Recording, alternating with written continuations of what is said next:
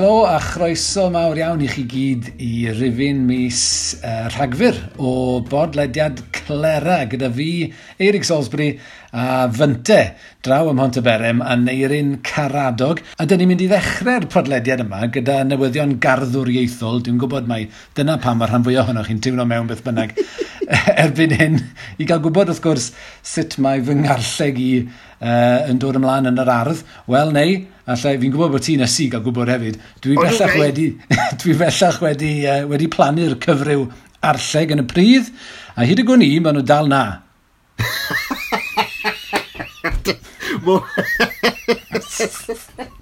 y term technegol, maen nhw dal na.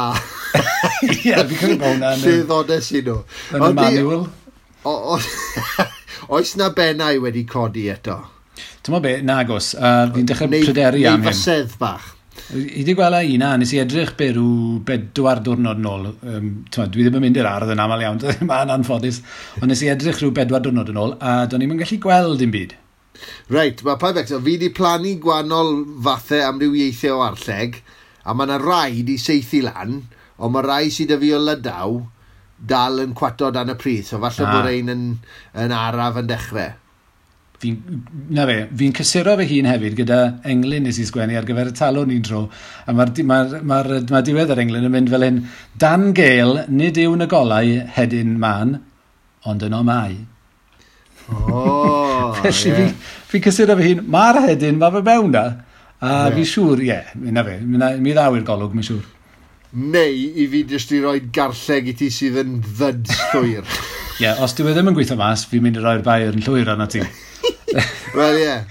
Felly, well, mae wedi dod o Lydaw gobeithio, gobeithio croesi bysedd y dawn ar rhywbeth. Ie. Yeah. Um, os na, bydd na, bydd na lot o arlleg allai baso i ti o'r ardd hon pan bydd hi'n saff i wneud hynny. Popeth yn iawn. Um, gobeithio rhyw ddydd, gewn ni fod o dan do yn bita caceni siaffa a phaneidio a disgleidio yn llon, ond chewn ni ddim eto i ti yn Aberystwyth o fynd ym Hond Berem. Yeah. Ac ie, uh, yeah, i chi'n barod am y Nadolig, deulu bach fyna yn hegfan Aberystwyth? Fi'n credu bod ni, mae'r wythnos diwetha mae wedi bod chydig bach mwy hectic na o'n i'n disgwyl, ond ie, yeah, ydyn, fwy na lai, dyn ni'n edrych yn blaen nawr at y gwyliau. A chi te hefyd siŵr? Odyn, odyn glei. Um, um, uh, Mae'r plant wedi cwpla yn yr ysgol nawr ac mae'r goeden lan, mae'r goeden wedi cwmpo ddwywaith neu dair. So mae hwnna'n arwydd o nadolig dedwydd yn dweud. Yn dweud? Pan ti'n goffo casglu dy fobls. Ti'n gwybod be, gyda'n uh, gyda uh, coeden ni, fi'n credu bod ni wedi prynu hi chydig bach rhy gynnar, dechrau, cyn dechrau'r mis, fi'n credu, a nath ni roi hi lan yn syth, a roi digon o ddŵr iddi, ond fi'n credu bod hi'n dechrau marw. Cyn y Nadolig, Cyn y Nadolig. Wel, falle bod hwnna'n drosiad perffaith o'r Nadolig hwn. um, so, Symudwn ni mlaen, gewn ni longyfarch Rhys Iorwerth a chryw y stamp ar ei llwyddiant yng ngwobre pamffledu barddol Michael Marks. Llongarchad y mawr am, uh, i Rhys um, y er, pamffled Carthendenau sydd, sydd ei gasgliad o gerddi oedd yn y lle celf um, rhai blynyddoedd yn ôl, uh, cwbl o blynyddoedd yn ôl, ac uh, mae'n cynnwys y cerddi a'r gwaith celf. Ac mae mae, ma, na, ma rhaid llongofarch hefyd, Iestyn, Tain a chryw y stamp, dwi'n meddwl, ar, ar adfywiad sydd mewn pamffledi, neu'r mm. deffroad, ynddo fe. Uh, yeah. Mae'n wedi gweld rhwng dwy le, lein dren uh, gan llir Gwyn yn gynharach eleni. Mae ma gen tithau a finne rhyw syniadau bach yn ein pennau ynglyn â mm. ffosibiliadau pan pan nad yw cerddi yn ffindo lle ar wefan neu mewn cyfrol, falle mae pamffled yw'r lle ar ei cyfen nhw. Yeah, iawn, Ond uh, yeah. na, gwych iawn, Rhys. Ie yeah, wir, ie yeah, gwych. Uh, I wedi gwir, nawn ni sôn chydig bach mwy yn nes ymlaen y pedlediad yma am famffledu'r stamp, ond ie, yeah, fi'n uh, ategu dy sylwadau di fan anau. Fi'n credu bod e'n beth gwych, mae oedd e'n fenter wych gan Rhys a uh, uh, stamp uh, i greu'r uh, y pamphlet bach hyfryd yna. Mae ma, ma da fi fan hyn a dwi'n mm. thrysori hi. Uh, felly, ie, yeah, llongyfarchiadau mawr am ennill y wobr honno. Sôn am bethau uh, sy'n cael ei gyhoeddi. Wrth gwrs, erbyn hyn, mae'n braf iawn gyda'r ddau ohono ni weid bod uh, gynghanedd heddiw y gyfrol hir ddisgwyliedig honno wedi i chyhoeddi. Mae wedi dod o'r wasg, mae yn y siopau, Os ydych chi eisiau ddim wedi cael copi, ewch amdani, mae'n werth cael a dwi wrth fy modd yn ei dal hi. A titha hefyd, mae'n siŵr neu. Odw, Glei, a to, mae pobl yn gweud thai, mae'r diwyg yn ei taro nhw. Ac e, uh, mae rhaid fi gydnabod, mae dy weledigaeth di oedd y diwyg, mae'r siap y gyfrol yn fwy sgwar yn ytrach na chyfrolau sydd fel arfer yn fwy petrial. Mae werth sôn hefyd neu, uh, mae dylunydd y gyfrol y gynghanedd heddi e, uh, ydy Elgan Griffiths o gwmni graffeg, felly dyn ni'n diolch yn fawr iawn i ti Elgan am ddylunio, am wneud gwaith mor, mor wych yn dylunio'r gyfrol. Ac i um, Alaw Mai Edwards hefyd am liwio y cyfan drwy wasg barddas. Um, diolch yn galon i ti Alaw am, dy, am mynedd um, a heilioni um, uh, wrth i ti ymdrin ag aneirig. Mae eisiau nodi hefyd bod ni wedi cael lansiad ar gyfer uh, gynghanedd heddiw. Uh, ti neu yn siop y Pentan yng Nghyfyrddin a finau yn siop y Pethau uh, yma yn Aberystwyth, uh, ond hefyd uh, Mererid Hopwood yn, uh, yn yn lliwio ni drwy'r uh, lansiad. Mi gafodd hwnnw i gynnal ar Zoom a'i recordio. Os ydych eisiau gweld uh, uh, y lansiad yna eto, uh, mae'r fideo ar sianel uh, YouTube uh, Barddas a mae'r manylion hefyd ar y wefan. Mae yna liw, mae yna golofnau, mae yna glawr trawiadol. Fi'n hapus iawn am yr cynnwys. I ni'n hapus iawn ar cynnwys, ond uh, falle bod chi wedi sylwi bod gan uh, Gylchgrawn Barn adolygiad yn barod o'r gyfrol gan y prifardd dwbl a'r athro Alan Llwyd. Os neu, ie, yeah, a mae'r uh, mae adolygiad yna yn, uh, yn gamol ieithus ar y cyfan. Mae'n braf iawn i weld hynny uh, bod Alan wedi cael blas ar gynnwys y, y, y gyfrol, ond mae o, fyddwch chi'n sylwi, mae'n siŵr, yn, uh, yn honi bod na, um, wel, sut mae o'n ei yn, yn disgrifio'r peth? Uh, na... Datganiadau rhyfedd ac ensyniadau. Reit. Di sail. Well, Gafon ni achub ar y cyfle, jyst i ddweud wrth gwrs bod ni'n gweld pethau mewn ffordd chydig bach yn wahanol. Ond, uh, nawn ni ddim dweud mwy am y peth na hynny. Ewch chi ddarllenwyr, um, os chi, fel o'n i'n sôn, os ydych chi ddim wedi cael copi'n barod, ewch amdani i, i ddod i'ch casgliadau eich hunain ynghylch yr hyn mae Alan yn sôn amdano. Ie, yeah, ie, yeah, yn sicr. Ac um, mae ma clywed pob safbwynt yn werthfawr iawn. Um, fe, uh, os yna rhywbeth arall i ti wedi bod yn ei wneud ym mis hyn cyn i ni symud mlaen i ddiolch i noddwr ni, Eirig? Ydy wedi bod yn gyfnod tawel neu brysur? Digon, ie, yeah, digon prysur neu, mae wedi bod yn gyfnod uh, eitha prysur o ran y comisiynau yn dod i mewn wedi wneud ambell i gerdd y mis hwn yn cynnwys cerdd, dwy gerdd gomisiwn newydd ar gyfer Orchard. Mi, mi gofiwch chi nôl uh, mis diwetha, mwyn i wedi sôn am uh, dwy gerdd nes i, i Orchard hefyd, ond ar gyfer um, y Principality oedd hwn, ar gyfer ymgyrch uh, y tîm cenedlaethol, y tîm rygbi cenedlaethol uh, yn, yng Ngemer Hydre. Um, mae'r cerddi yma'n gerddi gwahanol. Maen nhw'n gerddi um, ges i uh, gomisiwn gan Orchard er mwyn cloriannu y gwaith mae Orchard wedi bod yn gwneud dros uh, y flwyddyn ddiwethaf yma wedi bod yn, yn flwyddyn brysur iawn iddyn nhw. Felly os ewch chi ar y cyfryngau cymdeithasol, mi fedrwch chi weld uh, y fideos hynny. Nawr, mae nhw, ma un gerdd yn Gymraeg ac un yn Saesneg. Mae'r un Saesneg wedi cael ei, uh, i drosleisio neu leisio felly gan Eddie Butler a mae'r llall wedyn gan Kate Griffiths. Uh, felly cerddi yw rheini sy'n rhywbeth o gloriannu uh, gwaith uh, cwmni teledu Orchard dros y flwyddyn diwetha, ond maen nhw hefyd yn ehangach na hynny mewn gwirionedd ac yn edrych ymlaen at y, at y flwyddyn newydd. Beth amdana ti neu? A mae yna um, yeah, cyfnod digon prysur eto sydd yn braf gallu dweud. Um, yr advent amgen, sef calendar advent yr Eisteddfod Genedlaethol, wedi gofyn am ddwy gerdd, felly fi glywon ni un ohonyn nhw ar ddiwedd y benod un Mm. Um, fe ges i'r cynning plan o beidio i lleisio hi fy hun, gan, oedd, gan bod nhw'n gofyn am gerdd i blant ei llyfaru cerdd oedd yn addas i blant i llefaru. Felly, Sean Corn yn ei fwgwd yn dychmygu Sean Corn yn dod yn full PPE, ddim cweith mewn hazmat suit. Um, ond ie, yeah, plant, ysgol Sil Carsalen, Pondymerem yn ei datgan hi. A wedyn, nes i gerdd arall yr enw yn y dolyg hwn. Um, a hefyd, uh, ges i'r fraint o sgwennu cerdd ar gyfer raglen Elin Fflir ac Owen Tudor Jones sydd mas heno ar y deunawfed o ragfyr. Am nawr gloch ar S4C, uh, dathlu dewrder, sef straeon anhygoel, dirdynol, um, hefyd gobeithiol uh, nifer o bobl sydd wedi cael cyfnod, sydd wedi, well, sydd wedi profi pethau anodd eleni, ond wedi dod trwyddi neu wedi gwneud cyfraniadau mawr yn ei ffyrdd ei hunain. Felly, braint oedd cael agor y raglen honno drwy um, lunio cerdd oedd yn cael ei gosod i luniau uh, addas uh, fel rhan o'r raglen, a lleisio'r gerdd hefyd. Achos um, o'n i'n sylwi nid ti gafodd leisio dy gerddi di i Orchard, ond pan mae Ceris Matthews neu Eddie Butler yn ei lleisio nhw, wel, mae dyn falle'n hapus i gamu'r naill ochr. Ond yeah, hefyd, dwi'n gwybod, dwi'n cofio clywed Gwyn Thomas yn sôn am leisio i gerddi hunan gyda Betty a'i phobl. Ac... Um, yn diweddar Gwyn Thomas wrth gwrs ac oedd e'n gweud wel mae yna ffordd benodol dwi'n darllen neu'n datgan fy ngherddi, ac os ych chi'n dod i ofyn i fi am gyngor am sut i adrodd fy ngherddi, falle bydde ddim yr un ffordd a bydd y beirniaid adrodd yn yr steddfodau yeah, cilch yeah, yeah. ma yn uh, eisiau i glywed, ond fel hyn dwi'n meddwl os nhw'n cael ei dweud, felly mae ma wastad yn braf gallu datgan dy gerdd dy hunan os i ti'n hyderus uh, yn hynny o beth, ynddo? Nid yw hynny at ddant pob bardd rhaid nodi, ynddo fe? Mae rai beirdd yn hapus yn sgrifennu ac yn ei gadael un rydd i bobl eraill i datgan hi. Mae hynny'n wir hefyd. Ie, yeah, mae'n bwnc diddorol. Mae hwnna'n bwnc ar gyfer pwnco neu, fi'n credu, yn y dyfodol. o, di glei. Na fe, fe gofio ni hynny.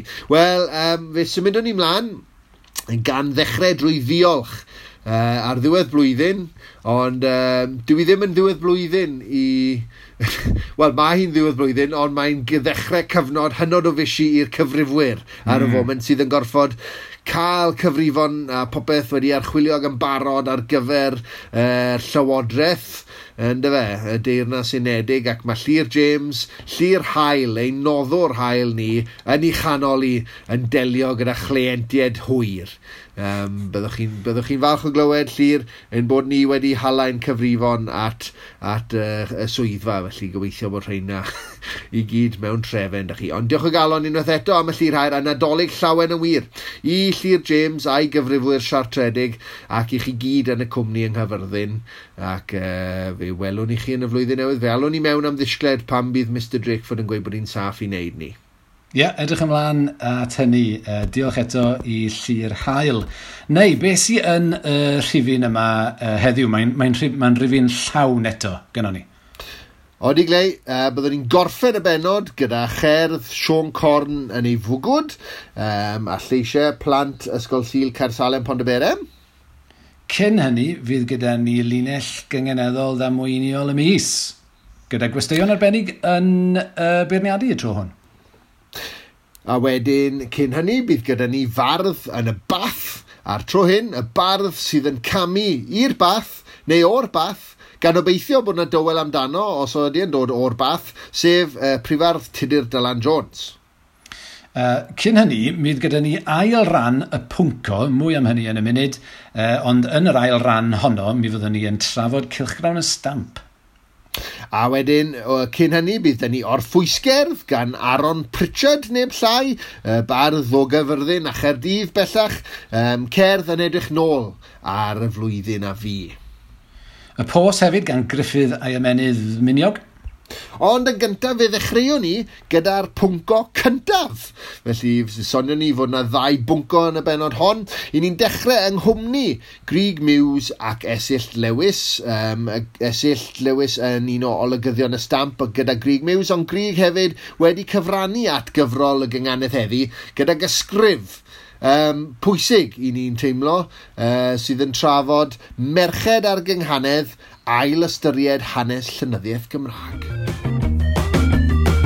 Wel, fyddewn ni yn gyntaf at y pwnco, Ac yn wir at ran gyntaf y pwnco, achos fydd dyn ni fwy o bwnco yn yr ail ran gyda'n gwesteion arbennig uh, Esill Lewis a Grig Mews.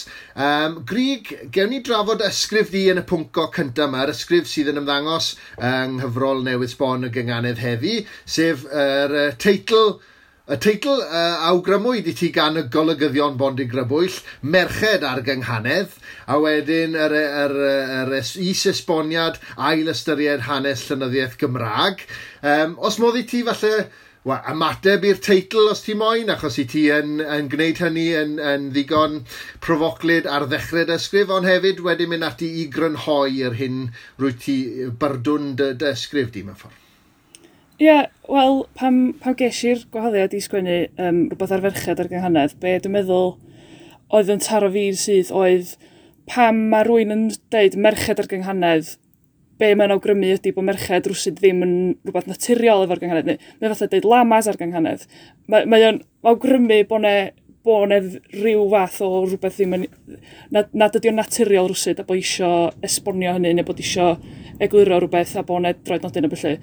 Um, da ni beth yn sôn am ddynion ar gynghanedd a achos da ni'n cymryd yn ganiataol bod dynion ar gynghanedd jyst y norm a bod o'n hollol naturiol. Um, wedyn o'n isio er bod fi, mae'n er, ma werth, dwi'n meddwl, sbio ar merched ar gynghanedd, dwi'n meddwl, o'n i hefyd eisiau pwyntio allan bod ni, bo ni, bo ni wastad yn cael y drafodaeth mae merched ar gynghanedd. Pam bod ni ddim yn cael y drafodaeth mae o ddynion ar gynghanedd a falle pam bod dynion ar gynghanedd yn rhan o'r rheswm pam bod ne lai o ferched ar gynghanedd yn gwmpas. So, o'n eisiau problematidio ar y teitl cyn, cyn cychwyn, lle. Um, nes i ddim mynd lawr y lôn dynion ar gynghanedd, dwi'n gobeithio wneud rhywun rhywbryd, achos dwi'n bod yna destun difyr iawn yn fanna, um, ond mond sort of fel grymur yr cyfeiriad yna nes i'n cychwyn o ran merched ar gynghanedd, dwi'n meddwl be o'n i'n awyddus i'n neud oedd um, ail gyflwyno, neu ail, ail ddeud sut da ni'n adrodd hanes merched ar gynghanedd. Dwi'n meddwl bod yna duedd i ni jyst deud, o dos o ddim merched ar gynghanedd, neu dos o ddim merched ar gynghanedd tan ddiwedd yr 20fed ganrif, um, neu mae yna ma ta tair merch ar gynghanedd a dyna ni. Mae yna ma duedd i fatha lleihau hanes merched ar gynghanedd i jyst hynna. Um, achos bod ni ddim yn bod na ddim yn nediad mewn ffordd drwy y system addysg at um, hanes merched yr gynghanedd. A hanes merched y barddoniaeth yn gyffredinol, lle rhan o hanes merched y barddoniaeth ydy merched yr gynghanedd mewn ffordd. Um, rhan jyst hyd yn oed yn fwy patriarchaidd na, na barddoniaeth, ar, barddoniaeth yn gyffredinol. Lle. Wedyn, o'n eisiau sbio nôl i, wel, o gwerfel mechain ymlaen, lle, a, a tynnu sylw at yr, yr matriarchiaid cynganeddol, fel bethau, a holi pam bod nhw'n fwy o ran amlwg o'n hanes ni, pam bod ni'n mynd dathlu nhw, a pam bod y ffaith bod ni ddim yn dathlu nhw yn cyfrannu at y broblem sgan ni heddiw o bod yna lai o ferched yn, yn cyngenyddu ac yn cysilwm gyngenyddu ac yn cael eu camol yn gyngenyddu. Wel, ddown ni'n ôl at yna yn y munud, ond dwi eisiau dod ag esill i mewn uh, rwan, esill lewis. Uh, un o'r pethau dyn ni fi a neu fel golygyddion, dyn ni'n awyddus iawn i wneud gyda'r gyfrol yma ydy enyn trafodaeth a wyt ti, wel, dy'r gyfrol ddim allan ers llawer iawn, ond mi wyt ti wedi cael cyfle i ddarllen uh, uh, erthigol grig. Um, be di dymateb di yn gyffredinol? Um, Wel, ie, yeah, nath e sicr, oedd e'n sicr yn agored llygad i ddarllen ysgrif Grig a fel rhywun sydd wedi studio gradd yn y Gymraeg, cyn lleiad fi'n gwybod am ferched sy'n cyngeneddu a merched sy'n barddoni yn gyffredinol. Mae'n eitha um, ysgytwa mewn ffordd. Gwer Gwerfyl Mechain yw'r unig un o'n i'n gyfarwydd dde hi, ond nes i ddim astudio gwaith o gwbl, dod, dod i nabod i gwaith ar ôl graddio nes i wir. Um, felly, ie, yeah, fi'n meddwl yn bwysig iawn i, i, i dynnu sylw at hyn, a, ond fel oedd Grig yn gweud, be am drafod fel dynion sy'n cyngeneddu. Mae'r ma, ma, ma, ma, um, categoreiddio yna wedyn, a, a, a bron o bod yr, yr, yr fetisheiddio merched sy'n cyngeneddu yn, yn atal ni rhag mewn ffordd uh, ymwneud â'i gwaith nhw. Um, Mae'r ma, ma, ma, um, rhyw fath o rwystyr rhwng y gwaith a a a a rhwng rhwng pwy i rhwng i rhywedd nhw a a'r gwaith mewn ffordd. Um, felly, ie, yeah, gobeithio bod ysgrif grig wedyn yn, yn esgor ar, ar fwy o drafodaeth o, o'r gwaith i hunan a, a phwysigrwydd hynna um, a, a bron o bod normaleiddio hynna bod e ddim, bod, fel grig yn gweud bod e ddim yn rhyw fath o gategori o farddoniaeth ond bod e'n bodoli yn ei hawl ei hun. Uh, Grig gellir mynd a edrych ar falle uh, ti wedi crybwyll y pam uh, heb, heb fanylu ar hynny pam bod merched wedi cael ei hymylu uh, gymaint yn y troddodiad barddol. Ond gewn ni daflu goleini ar uh, yr enwau eraill falle sydd sy'n heiddi sylw yn ogystal â gwerfil mechain neu'r mererid hopwds amlwg, ynddo? Ie, yeah, mae'n ma sawl un, a dwi'n meddwl, achos o'n i'n gwneud lot o waith ymchwil ar gyfer um, sgwennu'r ysgrif yma, lle dydy yr canu modern cynnar jyst ddim yn fatha rhan o'n arbenigedd i o gwbl. Lle. Um, ac oedd o'n fatha esill, o'n i'n, nes i ddysgu lot jyst yn wneud yr ymchwil. Lle. Um, rhai o'r enwa falle amlyc... Mewn cyfrol fatha beirdd Ceridwen, mae yna ma restr maith o feirdd benywaidd yna, a mae yna rai sy'n sy fwy amlwg o ran mae gen nhw gorff mwy o waith wedi goroesi lle gen i misg nhw um, bobl fatha Catrin ferch Griffith a Powell Gaynor ferch Eliseu a ddim yn gallu deud i hynny ond a William Llwyd mae'r slifer Chywel ap Griffith Lewis Herbert ac llawer, e- llawer o'r eraill um, heina di rhaid sydd goroesi, mae gwaith nhw wedi goroesi da ni'n gwybod faint sydd um, i gwaith nhw heb oroesi ond wedyn mae'n gyfnod um, y, cyf y cyfnod o'n i ffidio fwyaf difyr oedd pan oedd merched yn dechrau sgwennu gwaith eu hunan i lawr, neu pan oedd nhw'n dechrau sgwennu gwaith merched eraill i lawr. Dwi'n bod hwnna, um, yr, y cyfnod yma lle oedd llythrenedd ac access i um, bapur yn dod yn fwy accessible i'r falle dosbarth canol neu'r bonedd sort of llai bonheddig. Um, a um, dwi dod o ddyffryn anlle lle a nes i wirionni um, dysgu am angharad o gallu ffrydiau. Dwi, fatha dwi'n abod y bobl sy'n byw yn y ffarm yna rwan. lle. A wedyn, o dysgu amdani hi um, oedd um, efo'i llyfr, llyfr coch, os dwi'n cofio'n iawn, um, yn cofnodi gwaith beirdd eraill, oedd hi'n, um, o'na lythyrau awgrym posib bod yna gysylltiad rhwngth hi a beirdd benywed eraill, bod nhw'n jyst yn fatha hermit gwallgor y mynydd, yr rhywbeth bod nhw'n, bod nhw'n falle cymuned, da ni'n gallu, yn amlwg mae'n tempting i jyst fatha deud pethau fel ond fatha, mae'n yna ma gliwiau sy'n caniatau'r posibilrwydd bod hynna wedi digwydd.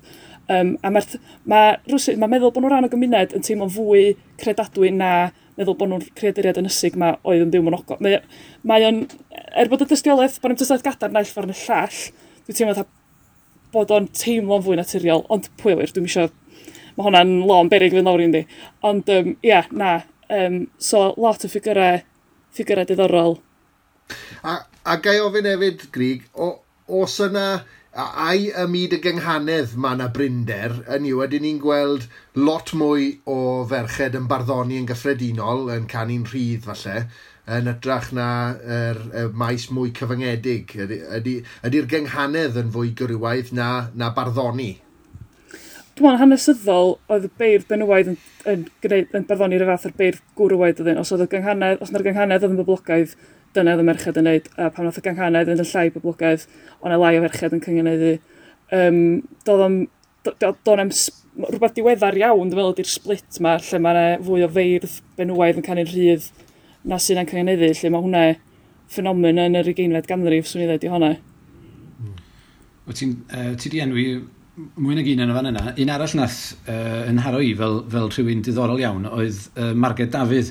Ie. Yeah. Um, a mae hi, mae hi fel rhywun, rhywun, eithriadol o, o ddylanwadol a pwysig fel bardd, ond hefyd fel rhywun oedd, yn, oedd, yn, uh, oedd bobl eraill yn, uh, yn parchu barn hi hefyd yn y, yn y 19fed ganrif. Yn ddynion ag yn ferched, doedd. Oedd hi yn dod ar dod trosfynydd A yn wahanol i angharad, mae, mae yna lot fwy o gwaith i wedi goroesi a'i llawysgrifau hi wedi goroesi lle. Um, a mae'n debyg bod, hyn, eto hyn sydd ddiddorol, bod i wedi dysgu'r ganghanedd nid gan athro barddol gwrwaidd ond gan i'm ham. A oedd hi modryb hi, mae'n debyg yn cynganeddu hefyd. Felly eto mae o'n awgrymu bod, bod yna gymuned. Lle. Dwi'n meddwl bod y syniad naw gymuned mor bwysig achos um, dwi'n sort of sôn amdano fo yn yr, yn yr um, yn yr ysgrif fatha'r syniad mae y, y, y ddelwedd o'r bar... mae ma delwedd y fardd a mytholeg rhwng barddoniaeth a'r bardd yn bwysig, dwi'n meddwl. Mae yn cyfrannu at fatha sut da ni'n um, ystyried beth i bardd a, a pam neu sut mae bobl yn mynd ati i sgwennu.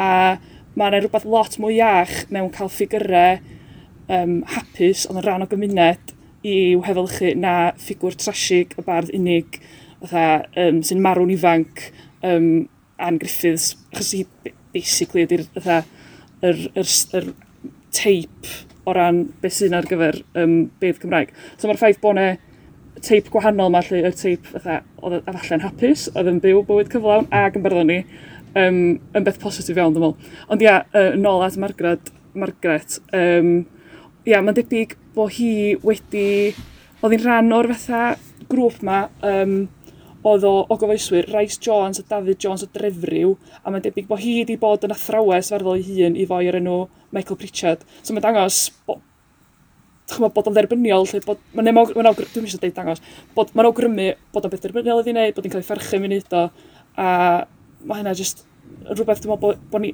bod o'n dda i feirdd ifanc i wybod dyma'n traddodiad ni, dyma'n hanes ni, mae yna ma rôl lle mae merched wedi cael ei parchu am wneud hyn. Lle. Um, es, esill dos gai ofyn, fe, fe sones ti bod ti wedi bod graddio yn Gymraeg, a fydde ti, a fydde well gen ti ddysgu am yr, er, er, gwys rhyfeddol o gyfoethog hyn o gyngeneddwyr uh, mewn modiwl penodol merched y gynghanedd, neu a fydde fe yn iachach peth i ti'n meddwl i, i, i ti gael cyfle i astudio nhw fel rhan o fodiwl cyffredinol. Wyt ti'n meddwl falle bod angen i fodiwl fod yn arbenigol neu a, a label arno fe neu beidio?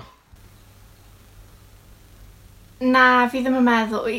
Yn bersonol, byddwn ni'n hoffi cael e fel rhan o rhywbeth ehangach, achos eto mae fe'n ma fe categoreiddio, mae fe'n ma fe mae fe'n tueddu neu ti feddwl bod na fel math penodol o farddoniaeth mae menywod yn sgwennu a dyna ni, tymod, um, lle mewn gwirionedd mae'n rhan o dyfodiad ehangach. Dyw, dyw menywod ddim wedi hynysu oddi wrth gymdeithas erioed. Um, felly mae'n bwysig, dwi'n meddwl, i, i ymgorffori y profiad benywaidd um, i, i, achos mae e'n rhan o'r, mae e'n rhan o prif ffrwd um, a yeah, y mwyaf ni'n neud hynna, y mwyaf gydraddoldeb dwi'n meddwl fydd o ran um, cyrsiau. A hefyd, ie, yeah, fel mae Grig yn sôn yn ni hysgrif am cyrsiau tygau a lefel A, cyn lleiad y ferched si ar, ar y cwricwlwm a mae hwnna'n amlwg yn mynd i gael effaith ar faint o, faint o bobl sy'n, faint o ferched sy'n dewis barddoni os ti ddim yn gweld pobl um, o'r un rhyw a ti neu pobl sy'n debyg i ti'n barddoni yna dwi ti ddim yn mynd i wneud, wel, ti'n llai tebygol o wneud neu ti'n llai tebygol o feddwl bod ti'n addas i wneud hynny. Felly, ie, um, yeah, fi'n meddwl y mwyaf o, o gymysgedd sy y gorau Gai ofyn i ti esill, uh, jyst i, i fynd lawr o lôn chydig bach yn wahanol am eiliad. Dyfais ti, wrth gwrs, ydy uh, y celf, dyna ti'n astudio cwrs meistr yeah, yn, uh, yn Glasgow. Ydy'r ydy math yma o esgeluso ar waith merched uh, yr un mor amlwg yn, uh, yn y byd yna, uh, yn maes celf, ydy, ydy o'n adlewyrchu, ydy'r ydy un beth oedd, nes un digwydd uh, gyda barddoniaeth, ydy o'n digwydd efo celf hefyd? Um, dwi'n meddwl a, yn y byd barddol Cymraeg falle bod e'n fwy, bod ei weld yn fwy eithafol achos bod e'n fyd llai. Um, ond mm. yn hmm. sicr, ie, yeah, mae, mae, e, mae ar waith ym mhob man, dwi'n meddwl. Um, y, y peth mawr yn y byd celf, wrth gwrs, yw, yw uh, y male gaze a, a um, delfrydu corff menyw a, a peidio um, gwerthorogi llawnder menyw, ond yn hytrach um, creu'r ddelfryd perffaith. Um, a mae ma Grig yn sôn ychydig bach am hynna hefyd o ran fel creu y teip teip o, o berson, y, te, y teip ti eisiau creu allan o berson yn hytrach na syried pwy un nhw yn ei cyflawnder. Um, ond, ie, yeah, mae hwnna'n newid i'n meddwl. A, a mae, ma, ma celf gan fenywod a celf gan bobl o, o leiafrifoedd ethnig ac yn y blaen yn yn dod yn fwy fwy pwysig a pharthnasol a poblogaidd hefyd achos mae pobl yn sylweddoli am o'n i bod uh, delfrydau dynion gwyn uh, dosbarth canol uh, ddim, ddim wastad mor ddiddorol y hynny bod, bod, bod amrywiaeth yn, yn byth pwysig. Ie, yeah, Grig, i ti'n sôn am, uh, sell di cyfeirio am y teipes gwahanol, o'n i'n meddwl bod hwnna'n ddiddorol yn ogystal â'r ymchwil i'r pwnc i ti wedi tynnu ar dy adnabyddiaeth academaidd ehangach o theori llynyddol. Alla di ddisgrifio rhyw bedwar neu pimp teip o, o gategori o ferch neu o fenyw sydd wedi cael ei dychmygu gan y meddwl ffalig gwrywaidd? Ie, yeah, um, mae'n ystod o deips fedrwn ni sôn amdano nhw. Dwi'n meddwl, gadw fan syml ar gyfer podcast lle. Uh, enghraifft amlwg ydy... Wel, I ddechrau fo, mae dyn nhw'n cael tapes o fewn y llenyddiaeth, so yn, um, y cymeriadau benywaidd o fewn stori neu gerdd, ond mae hefyd yr tapes o ferched sy'n sgwennu barddoniaeth. Um, a hwnna dwi wedi cael bwynt o fwy yna fo yn yr ysgrif. A dau deip falle amlwg iawn yn y Gymraeg ydy yr, mewn ffordd y Magdalen a'r Mair, yr ferch rirweddol a'r ferch sathredig, sathredig neu bynnag. A mae ei weld yn amlwg iawn yn Sir Drafaldwyn efo Gwerl Bechain a um, Anne Griffith sydd yn fatha par excellence yr, yr ddwy y, y, y, forwyn fair a'r fagdalen lle.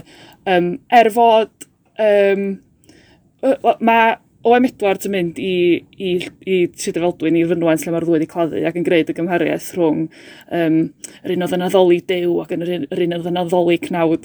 Ond mae'r ma mae'r ddeilaeth yna, fedrwch chi ddeud yr un, y ddau beth yna am y ddwy ddynes. Mi oedd Anne Griffith yn ddynes gynawdol iawn, mae chyrru hi yn gynawdol iawn, iawn cnawd dew, neu bynnag Iesu, ond maen nhw'n gynawdol iawn. A cyn i throedigaeth hi, mi oedd hi'n berson passionate iawn.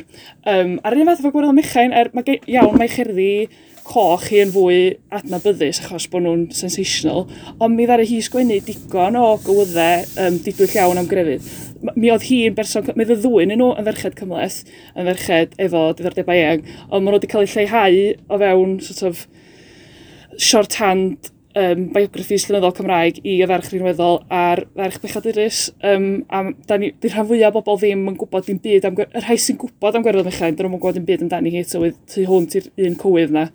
A dy'r lot o'n ni ddim bod diddordeb mwy mewn gwaith Anne Griffiths achos bod ni'n meddwl na jyst stwff sy'n ddiwiol ydi o yn hytrach na bod ni'n gwybod bod o'n rhywbeth mwy nwyfus lle. Ie, yeah, mae'n e- ma ma mae'n rhyfedd iawn, dydy, bod y feirniadaeth yna ar gwerfod mechain, oherwydd un o'r, un o'r chywyddau yn enwoca hi mewn gwirionedd, be mae hi'n neud ydy, uh, beirniadu'r beirdd gwrywaidd am, am greu darlun delfrydol o ferch, a pidio mm. rhoi darlun cyflawnach i ni. Yeah. Felly mae'n yeah. mae gwneud y gwrthwyneb yn llwyr. Mae hefyd yn ironig, achos un o'r cywyddau sydd, goroesi, sydd, sydd efo'r mwyaf o gopia ohono fo wedi goroesi, sy'n awgrymu bod wedi cael ei gopio'n amlach achos bod yn boblogaidd, sy'n awgrymu bod wedi bod yn adnabyddus iawn yn ei ddwrnod, ydy un o'i chwyddau crefyddol hi. So mae'n ma aw, ma awgrymu bod yn ei chyfnod hi bod i yn cael ei chydnabod, bod, bod i yn adnabyddus fatha rhywun oedd yn sgwennu'n yn grefyddol lle, a na rhywbeth lle diweddar ydy'r syniad mae yna jyst bar crowdol oedd hi lle. Rhyw, rhywfaint o revisionism falle wedi digwydd rhywle ar hyd y daith, Eirig. Ie, yeah, debyg iawn. Wel, yn, yn, yn, yn eithriadol o debygol, sy'n ni'n dweud. Gai gofyn un peth, na falle bod hyn yn dod yn ni, wel, fyddwn ni'n sôn chydig bach mwy am hyn, mae'n siŵr nes ymlaen wrth sôn am y stamp. Ond un o'r pethau diddorol ti'n neud, uh, Grig, yn, uh, yn, uh, yn, yr erthigol ydy, wyt ti'n gwneud y pwynt bod pethau, uh, bod, bod ni heddiw yn hoffi, yn hoff iawn o, o'n llongyfarch yn hynny ar fod yn oleuedig iawn a bod yna gynnydd wedi bod ac yn y blaen. Ond pen dyn ni'n meddwl am y, y, y bobl yma fel Margaret Dafydd, yng, yng Ngharre James i ryw raddau, Gwerfyl Mechen hyd yn oed, i ryw raddau gallech chi ddadlu, mae'n bosib iawn dadlu, bod pethau wedi bod yn well ar ferched sy'n eisiau bod yn feirdd, sy'n yn feirdd, yn y gorffennol, na gyda nhw'n awr. Um, a, a, a bod angen, mewn gwirionedd, bod angen uh, uh, herio'r myth yna. Ie, yeah, Wel, mae modd gwneud, dwi'n dwi cofio beth di'r um, ystod egin, dwi wedi sgwynnu lawr yn rolan, dwi'n cofio ofta dim hen, bod yna rhyw gyfnod yn yr cyfnod modern cynnar lle o'na fwy o gyngeneddwyr benywaidd na sy'n wedi bod yn yr ugeinfed ganrif neu beth does. Mae yn, mae'r, mae'r, oedd yr ugeinfed ganrif yn anarferol o dlawd i, i ferched ar gynghanedd, lle dwi'n meddwl, mae, mae eisiau ni gofio hynna.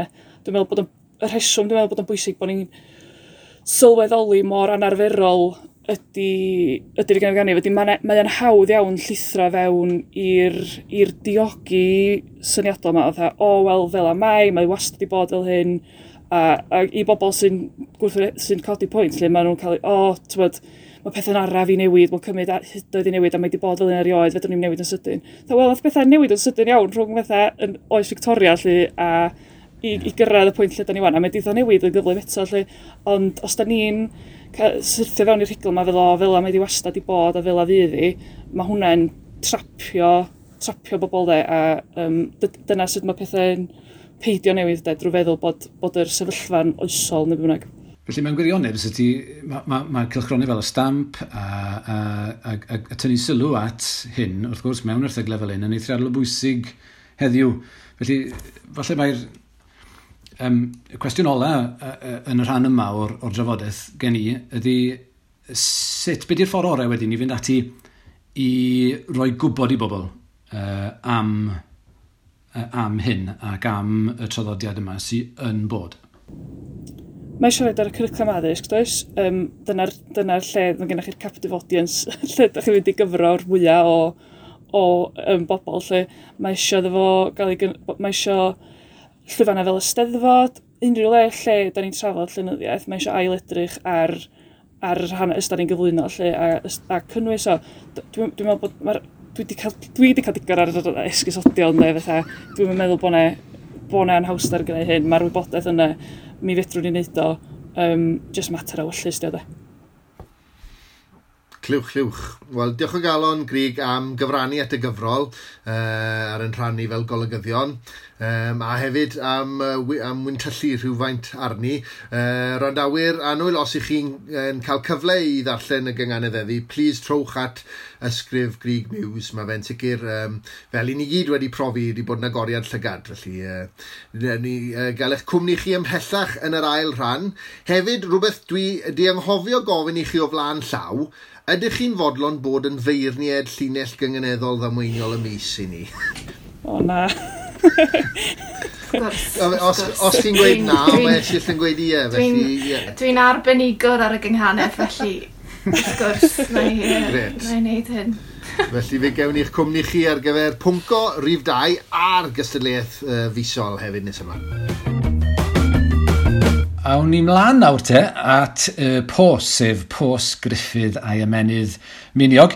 Newch chi gofio, uh, mae'n siŵr, y tro diwetha nath Griff osod pos, uh, wel, mewn gwirionedd nath e osod her o bos i ni, sef ail greu englyn. Nawr, mae yna fwy nag un uh, ymgais wedi dod i law, Uh, dwi wedi gwneud un sal iawn, uh, ond ta waith, na i dewi nawr a gadael i Griff esbonio'r holl beth. Ymlaen at y tŷ Griffith.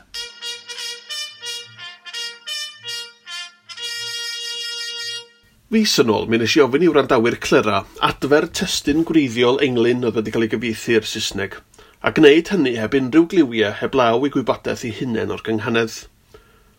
Mi o'n i rhywbeth amnos ynghynt wedi llwyddo i wneud yr un peth wrth weld cyfeithiad o englyn oedd yn rhyw gannu yn ymderoedd y co.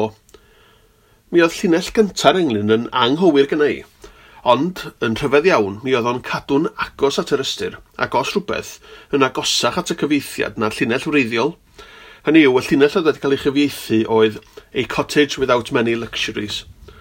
A llinell wreiddiol y bardd oedd bwthyn heb fawr o bethau.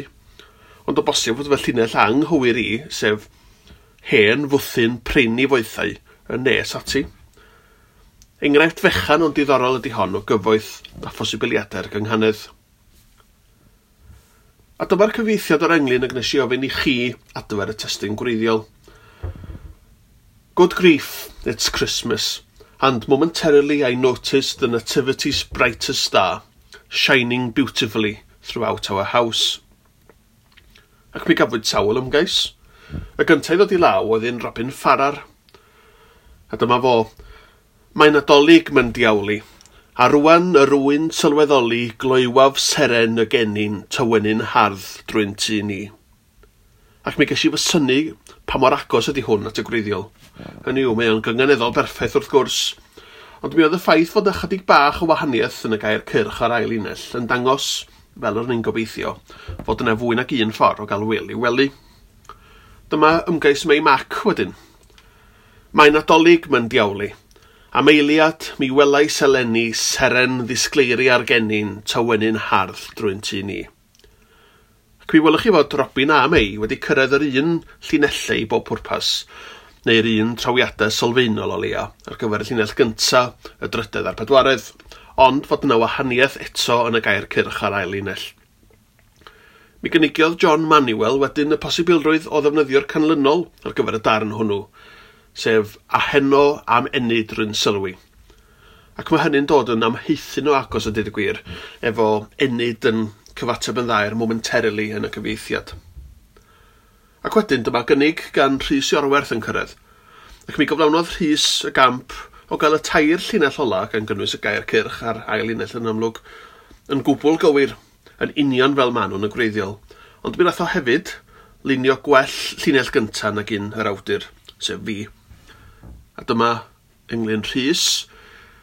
Diawl ei goc, dolyg yw hi, a minnau am enid yn sylwi ar seren loiw ar gennin tywenyn hardd drwy'n tu ni. Ac mi o'n i'n hyderus ar ôl cael pedwar cynnig mor agos, y byddai rhywun yn mynd gam ymhellach ac yn taro'r hwylen ar ei ffen os cael ei gymysgu fy nhrosiadau. Rhywun fel Eric Salisbury er enghraifft. A dyma gynnig Eirig yn cyrraedd. Mae'n diawl, mae hi'n adolyg. A sbotiaf am wers bwt serenig glysaf yr wyl eglwysig, yn llathrin fflamddwyn trwy'n trig. Diolch i ti, Erig. Dal ati was. A dyna ni rhwng y pedwar cyntaf mi lwyddon ni adfer testyn yr englyn gwreiddiol. A dyma fo. Mae'n adiolig, mae'n diawlu. A minnau amenyd yn sylwi ar seren loiwar gennin tywenyn hardd drwy'n tu ni. Wel, gan y bydd hwn yn nadolig gwahanol, efo mwy o amser rhydd o bosib, dwi am godi ger ar gyfer y post nesaf, gan gadw'n weddol agos at thema'r un diwetha. Y dasg y tro yma ydy cymryd englyn, gorau oll os ydy o'n englyn adnabyddus i bawb, a'i gyfieithio i'r Saesneg gan gadw'r ystyr a chadw'r gynghanedd a'r mesur wrth gwrs. Tipyn o gamp ydy gwneud hyn, camp gafodd ei chyflawni gan Gwynfor a Beifor mewn cyfres o englynion yn barddas sy'n tro. Felly peidiwch â dwy'n un o'r heini gan feddwl nad ydw i'n gwybod amdanyn nhw. Ewch ati oll ag un ac mae gwni tafoli nhw yn y flwyddyn newydd er mwyn byrhau'r gaea hir sydd o'n blaen ni.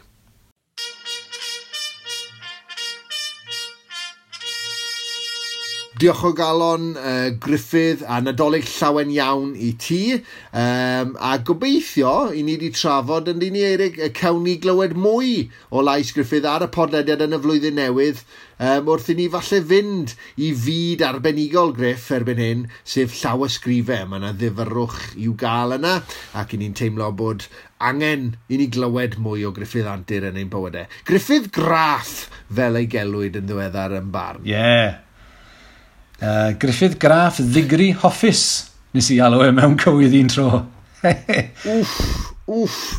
Um, Wel, symudon ni mlaen at yr orffwysfa, ar orffwys gerdd, sef cerdd gan Aaron Pritchard eleni. Mae'n braf iawn cael croesawu Aaron um, eirig a fyne, a falle nifer ohonoch chi yn gyfarwydd a dawn Aaron uh, ar y talwrn yn gallu sgwennu chwip o gywydd, uh, cyngeneddu, llachar, ac uh, yn aml syniadau teimladwy yn dyfeirig. Mm, a hmm, dyw'r gerdd mm. hon ddim yn eithriad i ddawn uh, wych Aaron Pritchard. Uh, cerdd ofynon ni Aaron, bach o her iddo fe dyfeirig, i, o, i edrych nôl ar y flwyddyn um, a fi ac felly enw'r gerdd yw 20 20.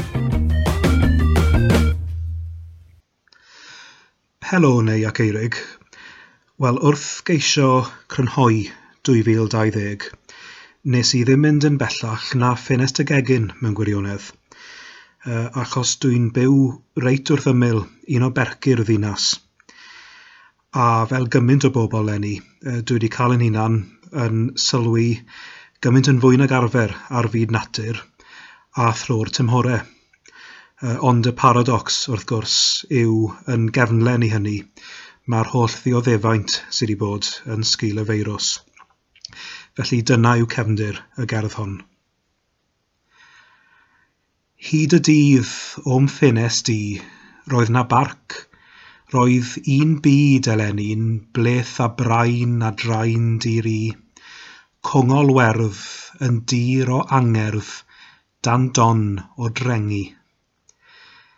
Mewn blagur, daeth natur nôl i drydar o hyd yn manwynol, ac a'i haint daeth ofn i gôl lle diddos, yn gudd i aros drwy'n gweddi hwyrol. Ger y gwair, fe wridai'r haf a'i wrychoedd yn drwch o'r ffennaf, ond roedd brew hyd yr iddiau braf pob hectar, a chludo'i alar wna'r machlyd olaf. Mynai'r hydref ei ddefod o liwiau, ei law a'i wiwerod ymhendym, ond mynnu dod fel bawiach rhwng y deiliach wna'r angau di-waelod. Chwerwai'r dydd, pesychau'r daith ei afol yn afiach o ddeffaith, ar hi grin, ond cilia'r graith yn ei thro, ac awn heibio ag egin o obaith. Diolch yn fawr iawn i ti, Aron, am y gerdd uh, arbennig honno. Uh, yn edrych yn ôl dros uh, flwyddyn rhyfeddol hon i genigen. Diolch yn fawr iawn i ti am y gerdd. Gwych iawn. A dyn ni'n dymuno Nadolig Llawyn i ti ac i'r teulu cyfan. Ymlaen nawr at ail ran y pwnco. Nawr, uh, dyn ni'n symud ymlaen y tro yma i drafod y stamp wrth gwrs gyda uh, Grig Mews ag Esyllt Lewis. Nawr, mae'r ddwy ohonoch chi, wrth gwrs, uh, ar hyn o bryd yn dal i fod yn, yn ddwy o olygyddion uh, cilchgrawn y stamp gyda Iestyn Tain. Ond nath chi gyhoeddi'n ddiweddar uh, bod y cilchgrawn uh, ar ei wedd bresennol, a leia yn mynd i ddod uh, i ben, er bod uh, pethau eraill yn wneud efo'r stamp y cyhoeddiadau felly yn mynd i barhau. Ie, yeah, felly um, ni wedi penderfynu ar ôl, wel, ar ôl peder blynedd, um, fi wedi bod yma ers dwy flynedd, um, i ddod â'r cilchgrawn i ben. Um, just, nath, nath y tri ohono ni um, benderfynu ar yr un adeg mewn ffordd bod ni bod ni eisiau symud mlaen at bethau eraill a bod, bod y bod yr egni allan ni roi'r stamp ddim, ddim yn ddigon erbyn hyn. Felly, um, yeah, ni wedi penderfynu um, rhoi'r gorau iddi. Ond falle ddaw e yn ôl yn y dyfodol gan i weld, um, ond yn y cyfamser uh, syniad yw bod ni'n rhoi um, pot o arian i grew newydd i ddechrau cyhoeddiad newydd, um, boed hynny'n gyhoeddiad digidol neu cyhoeddiad print, um, ond bod e'n cynnwys uh, gwaith greiddiol newydd um, mewn testyn. Um, felly, yn hytrach na jyst claddu'r stamp yn gyfan gwbl, o'n i'n awyddus i, i bod, bod na egni newydd yn dod iddo fe, a bod, bod, bod y criw newydd hefyd yn, yn coleddu egwyddorion y stamp hefyd. Um, felly, ni'n ni, gobeithio'n fawr y daw rhywun i uh, lenwi'r bwlch yn ffordd, ie. Yeah. Wel, cyn i ni drafod hynny, mae'r ma, syniad yna o waddol y stamp yn cael rhyw ail wynt yn gyffroes iawn. Ond, um, Gri, gallu di sôn falle wrthyn ni am, am sefydlu'r stamp yn y dechrau. Pw, um, esill di sôn mae di ymuno ers dwy flynedd ac mae'r broses uh, esgorodd ar esill yn ymuno yn ddiddorol yn ei hunan. Ond, uh, os allwn ni fynd nôl i'r dechrau, um, sut dechreuodd y stamp a pham dechreuwyd y stamp? ie, bedair, bedair mlynedd yn ôl i mi sachwedd ma dwi'n meddwl, neu mwy, dwi'n cofio. Ond yn tu newydd ar gwrs Eillwyr yr Urdd oedden ni, fi, Iestyn Tain a Miriam. Dwi'n cofio pam o'n i yna, ond mi oedd Miriam yna achos bod i dod yn agos i'r brig yn un o'r prif gystadlaethau. Ac oedd y feirniadaeth gafodd i'n yn deud rhywbeth am, neu lle bod iaith hi'n fratiog, neu rhywbeth am y rhegi, oedd yr beirniad efo rhyw broblem bod y iaith hi'n digon safonol.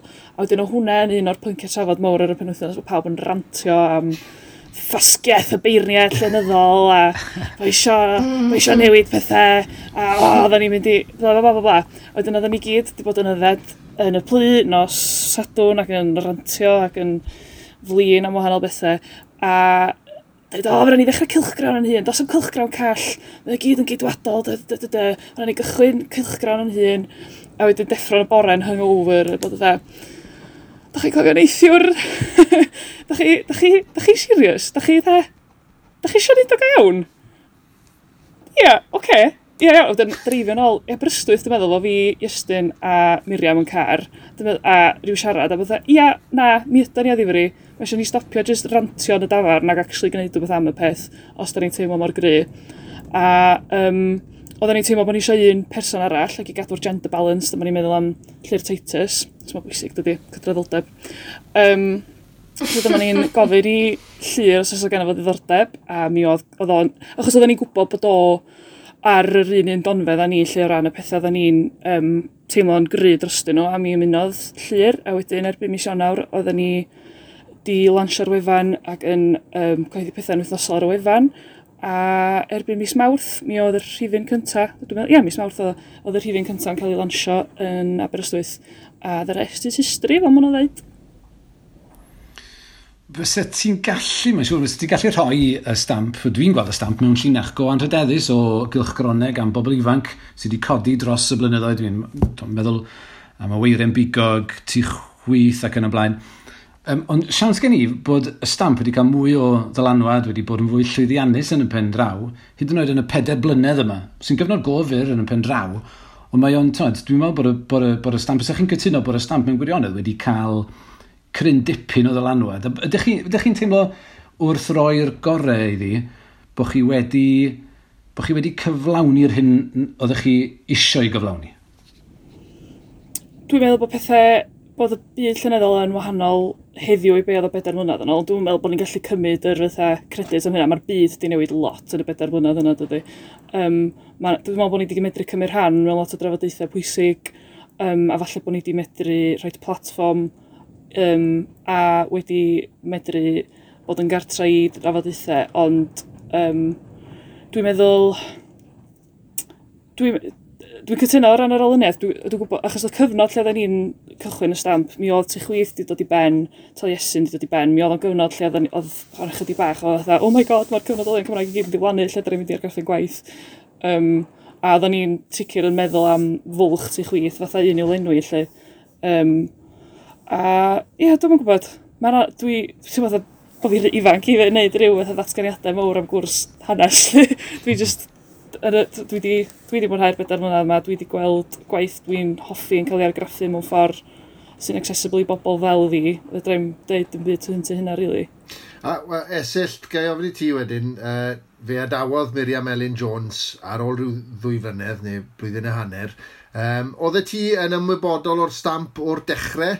Um, ac felly, oedd ti'n edrych ar y criw yma a meddwl, o mae'n rhywbeth sy'n ni'n licio ymwneud â fe, a pan wedyn mae'r cyfle yn dod i ymuno'r tîm golygyddol, mae'n siŵr, uh, sut, sut oedd ei ti?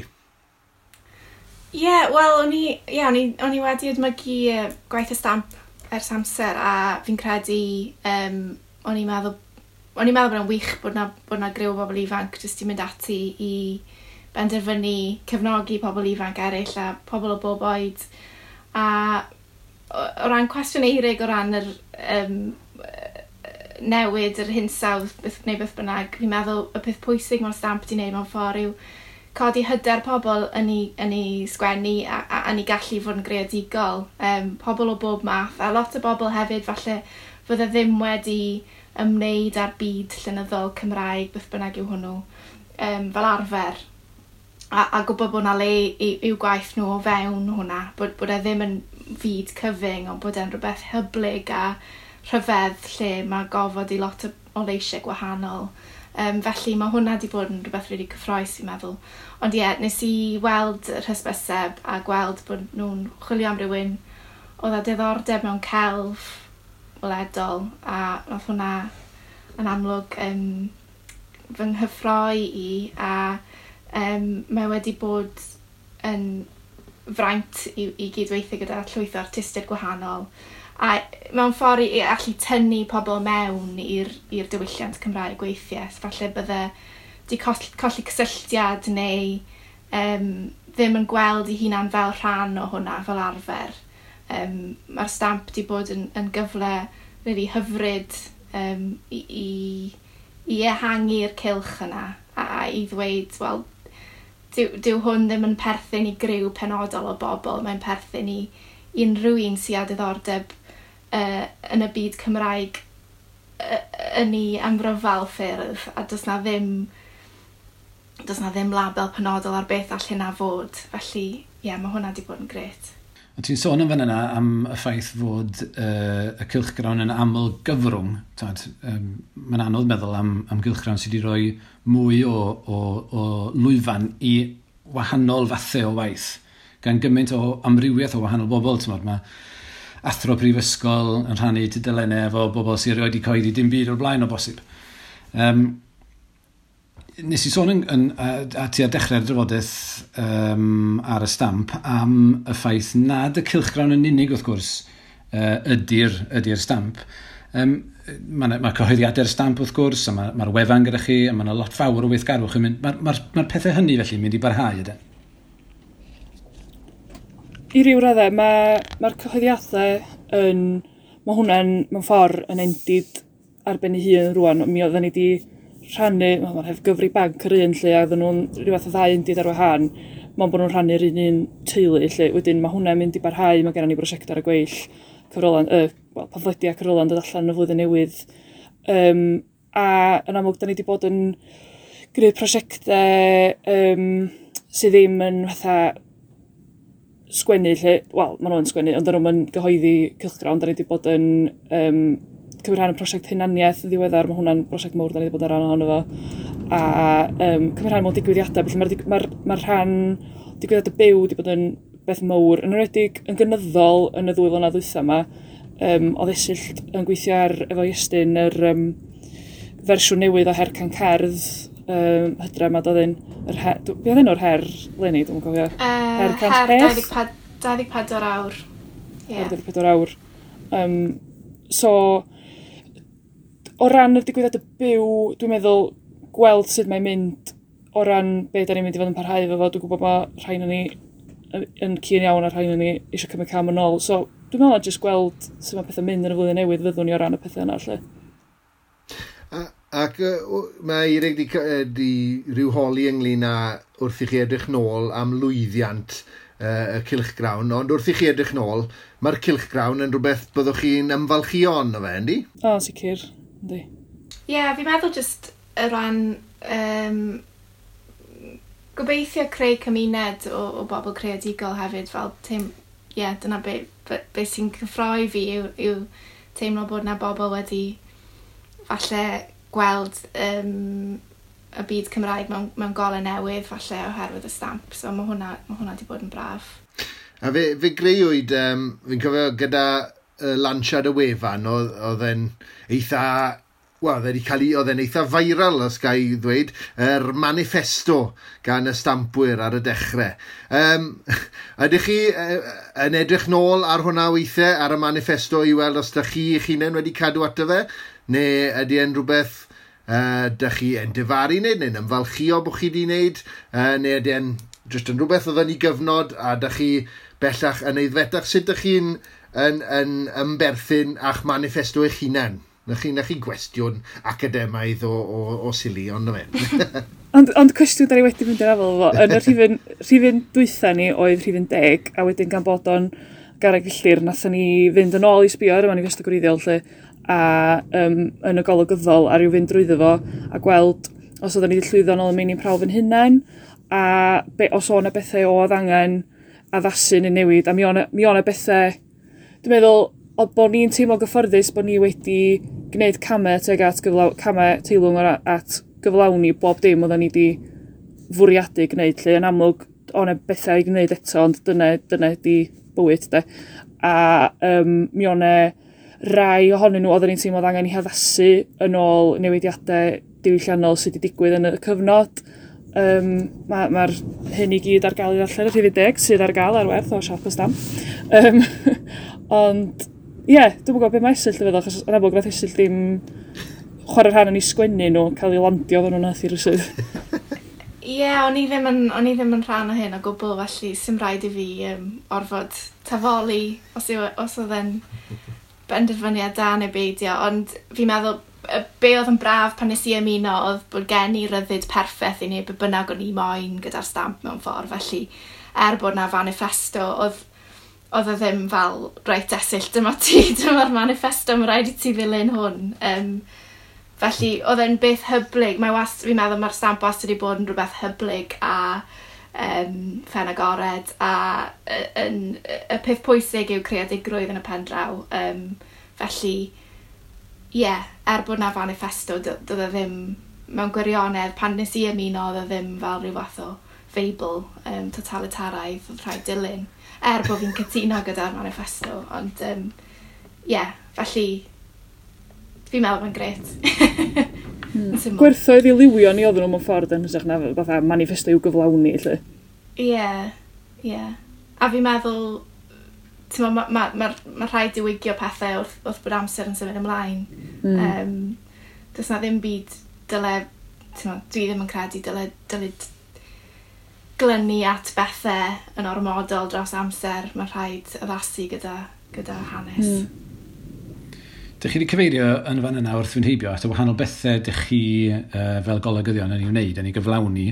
Gai achub ar y cyfle mae ofyn, gan, gan bod chi wrth gwrs yn rhoi'r gorau iddi, oherwydd wrth gwrs bod na, bod na faich, dych chi wedi awgrymu bod mae yna faich i ryw raddau, wrth gwrs gyda creu pethau fel hyn, er i bod chi'n mwynhau i gwneud nhw. Um, rhwch syniad i ni o'r math o bethau ydych chi'n gorfod gwneud er mwyn cael cylchgrawn fel hyn allan? Just y cilchgrawn. Just y cilchgrawn. Sôn am bethau eraill i gyd, just y cilchgrawn. Just y cilchgrawn.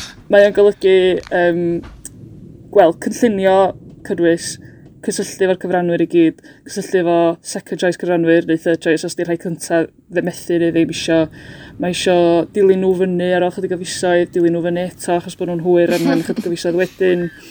Um, pa mae bob dim wedi dod i'r gorlan, mae eisiau golygu, mae eisiau gyrru fo nôl i'r cyfranwyr, a da ni'n sôn am 20 o gyfranwyr ar gyfer taled, mae'n siŵr. O leia. Um, o leia.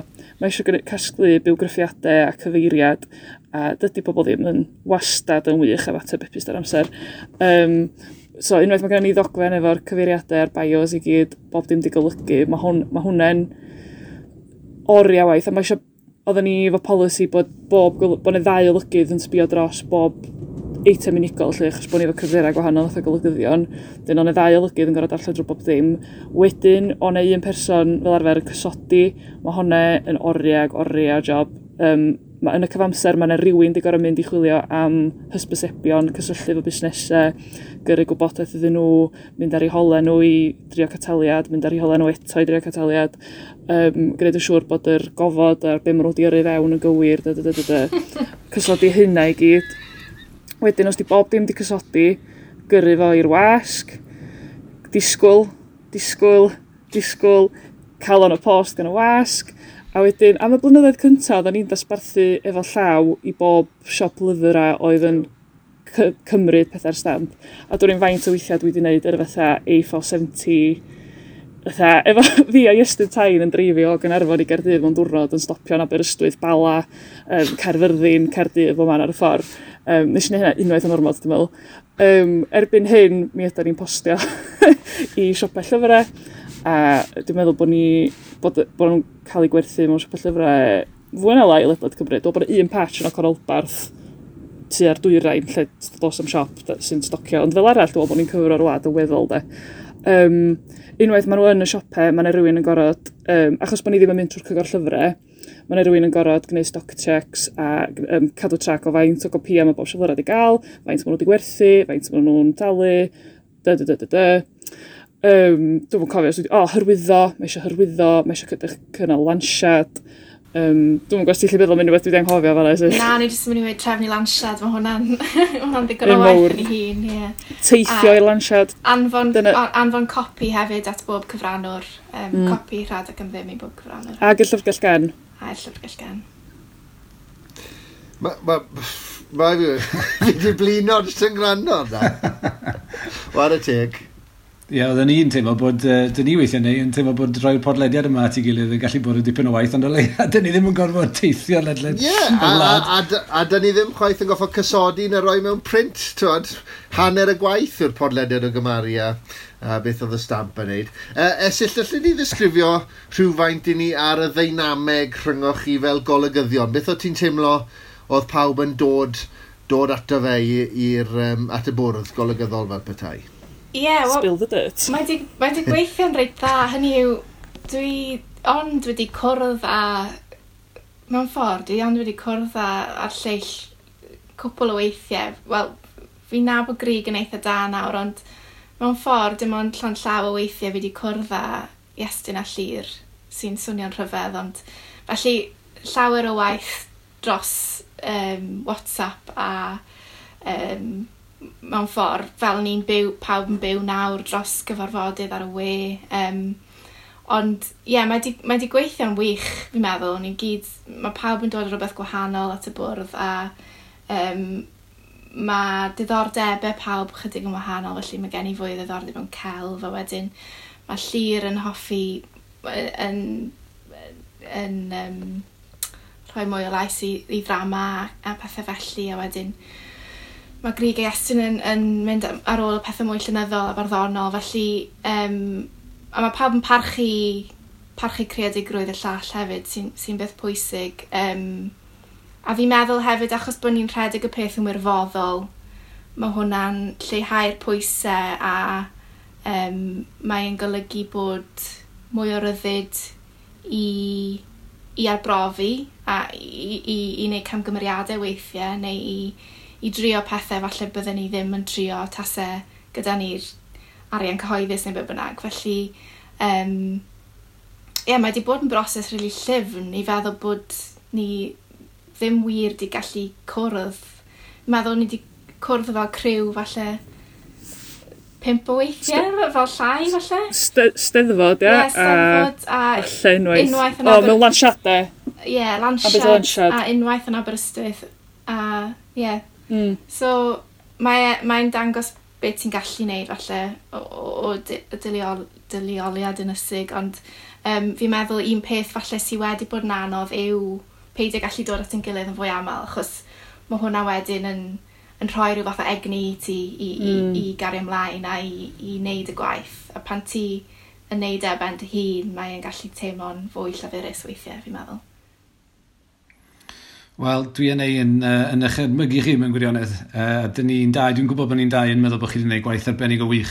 Gai ofyn i orffen, um, falle bod yn gwestiwn gwirion ar ôl uh, trith hir na gan, gan grig yn disgrifio, ond ydych chi wedi cael unrhyw ymatebion? Dwi'n gwybod bod chi ddim falle yn gallu mynylu, ond ydych chi wedi cael ymatebion i'r cynnig yna i bobl uh, i, i, uh, i ymgymryd ar awennau a pharhau efo cilchgron arall? Do, wel, dwi wedi cael rhywun, ie, yeah, rhyw rai yn yn dangos diddordeb yn y cynnig, um, ond gawn ni weld be ddaw, dwi'n meddwl mae'r adeg yma yn eitha rhyfedd i bawb, felly gawn ni weld mm. be ddaw. Ond, um, ie, yeah, ni'n gobeithio'n fawr y daw rhyw gynigion cyn, cyn y flwyddyn newydd. A ni'n agored i be bynnag mewn ffordd. Yeah. Ie, yeah. wel diolch o galon i chi'ch dwy um, a pob hwyl gyda gweddill gweithgarwch y stamp. Mae'n wych o beth bod enw'r stamp yn parhau. Os os, os, os gyda rhywun ddordeb mewn cymryd yr awenau mewn ffordd, um, mae croeso chi e-bostio golygyddion y stamp at gmail.com gyda pitch i ni a byddwn ni'n hapus iawn i ddarllen a ystyried. Felly, ie. Yeah. Na, gwych. Wel, ie. Yeah, um, well, I gloi felly, dyna anogaeth i'n grandawyr, neu os ydy'r grandawyr yn nabod pobl uh, fydde yn uh, rhannu ysbryd a gweledigaeth y stamp, ewch ati i e-bostio golygyddion y stamp at gmail.com, ie? Yeah? Golygyddion.ystamp at gmail.com. Perffaith. Ac ie, uh, yeah, eto, diolch o galon i chi'ch dwy am, am fod yn fodlon i, i ddathlu cyfraniad y cilchgrawn y stamp, a diolch byth fod y stamp mewn enw yn parhau mewn gweithgareddau eraill, achos yn bersonol dwi'n teimlo bod na rhywfaint o chwildro wedi bod ym myd pamffledu barddoniaeth Cymraeg falle, a dwi'n meddwl bod gan y stamp rôl fawr i chwarae yn hynny, ond pwnco gwahanol at benod arall fydd honno fi'n siŵr. Diolch fawr. Diolch y galon. Nadolig llawen. Blwyddyn newydd dda. Ymlaen â ni nawr uh, yn syth mewn i'r bath ac at eitem uh, sydd wedi cael ei sefydlu ers, ers o'i misoedd bellach bardd yn y bath. A'r bardd sydd yn trafod barddoni gyda ni uh, mis hyn yw neb llai na'r prifardd Tudur Dylan Jones ac Eirig oedd Dylan yn sôn wrthau am gêm fach sydd gyda fe. All right. ac uh, fi wedi fi fe bod fi'n mynd i rannu'r gêm yma. gyda'r genedl, felly dyna ni, neu y genedl farddol sydd yn gwrando ar hon ynddo, ar y podlediad yma. Um, ma, tyd y dylan, uh, fi wedi clywed amdano fe'n sgwennu ynglynion slawer dydd pan oedd e'n athro rhwng i gartre a'r gwaith yn Llanelli. Mm falle bod e'n fwy o dasgwal rhwng pa, pencader a bro myrddin pan oedd e'n byw ym pencader ac yn gweithio ym bro myrddin a wedyn gweithio yn y stradau wrth gwrs. Ac oedd e'n llwyddo oedd e'n sgwennu englynion ar y ffordd i'r gwaith. Fel na ffordd oedd baso'r amser yn, os na dim byd arall. Wel rhywbeth arall mae Tudor Dylan yn ei wneud yw mynd i'r bath gyda'r bwriad o sgwennu englyn. Um, yn ogystal ag ymdrochi a mwynhau y bubbles mae'n siŵr. Um, ond her tyd y dylan i'w hunan wedyn yw bod e, um, ti'n mae gan bawb yr arfer ma o dopo'r bath lan gyda dŵr twym achos mae fe'n oeri ynddo e? Wel, unwaith mae e, dylan di dechrau ar y, ar y dasg o greu ei englyn, dyw e ddim yn cael topo'r dŵr twym lan nes bod e wedi cwpla englyn.